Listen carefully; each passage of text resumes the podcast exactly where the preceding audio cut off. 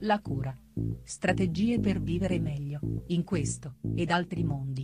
Di Massimo Silvano Galli.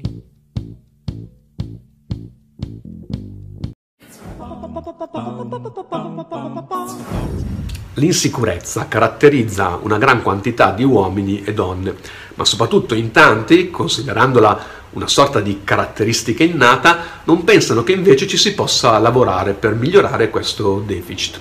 Infatti, di fronte alle varie situazioni che la vita ci propone, il soggetto insicuro, tra i tanti atteggiamenti che adotta, annovera mediamente due particolari posizioni: la difesa, accetto, evito, mi sottraggo, o l'attacco, aggredisco, mi impongo, sbotto.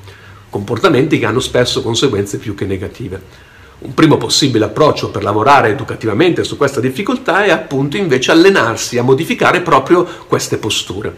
Avete presente la classica scena da film dove il guru dei guru o il campione di arti marziali, insomma il figo della situazione, fende una folla che lo insulta e lui non fa una piega, la attraversa a schiena dritta, potremmo dire, guardando tutti negli occhi, almeno fino a quando la sua incolumità non è veramente minacciata. Allora sì, certo che si difende, come se si difende. Ecco, al di là delle arti marziali, chi è sicuro di sé si comporta così. Per cui, viceversa, se adotto ad esempio una postura ricurva, se non guardo l'altro negli occhi, se la mia voce è eccessivamente flebile, evidentemente non sto comunicando sicurezza. Allo stesso modo, se mi accendo per un non nulla, se alzo la voce per impormi, se cerco di far valere le mie opinioni con aggressività, con sfida, non sto comunicando sicurezza. Ma la cosa straordinaria è che non solo non la comunico all'esterno, ma non la comunico nemmeno a me stesso. Infatti devi sapere che il nostro cervello è sempre condizionato dal nostro comportamento. Quindi se ho atteggiamenti che comunicano insicurezza, come un boomerang, questi mi torneranno indietro e quindi sarò potenzialmente sempre più insicuro. Quindi come possiamo intervenire? Non è difficile, però come dico sempre, le cose non cadono dall'alto ed è necessario allenarsi per dare corpo a nuove posture e nuovi pensieri.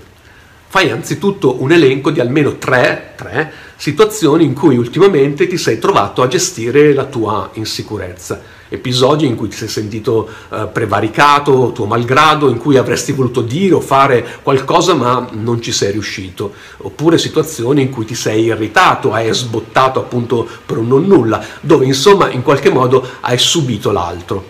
Per ognuna delle situazioni descrivi come avresti voluto invece essere, come avresti voluto affrontarla. Cerca però di essere meticoloso nei dettagli e ricordati di inserire alcune posture che definiscono la fiducia in sé, come la capacità di controllo, la calma e la chiarezza espositiva, il cercare il confronto negli occhi dell'altro, l'assenza di prevaricazione e in generale un atteggiamento amichevole e rilassato, che passa anche da una posizione del corpo aperta, né chiusa in sé né protratta verso l'altro. Ecco, una volta che hai fatto il tuo bell'elenco, le relative e minuziose, il più possibile minuziose descrizioni, ora generalizzalo, ovvero scrivi una specie di copione che preveda una somma di ognuna delle caratteristiche positive che appaiono, che hai trovato negli episodi che hai trasformato. Creato il tuo copione, non ti resta ora che farlo tuo. Leggilo la mattina presto, appena alzato, e la sera prima di coricarti, finché non diventa un qualcosa che ti appartiene. E nel frattempo mettilo in scena nelle situazioni che si presentano nella vita di tutti i giorni. Cerca di interpretarlo al meglio e correggi eventuali anomalie che si presentano tra il copione e la realtà. Ti assicuro che non ci vorrà molto affinché la messa in scena diventi verità e sentirai la sicurezza, come dire, fluire dentro di te. Quando poi ti sentirai più sicuro, non ti fermare, sperimenta e metti in gioco le tue insicurezze su altri fronti.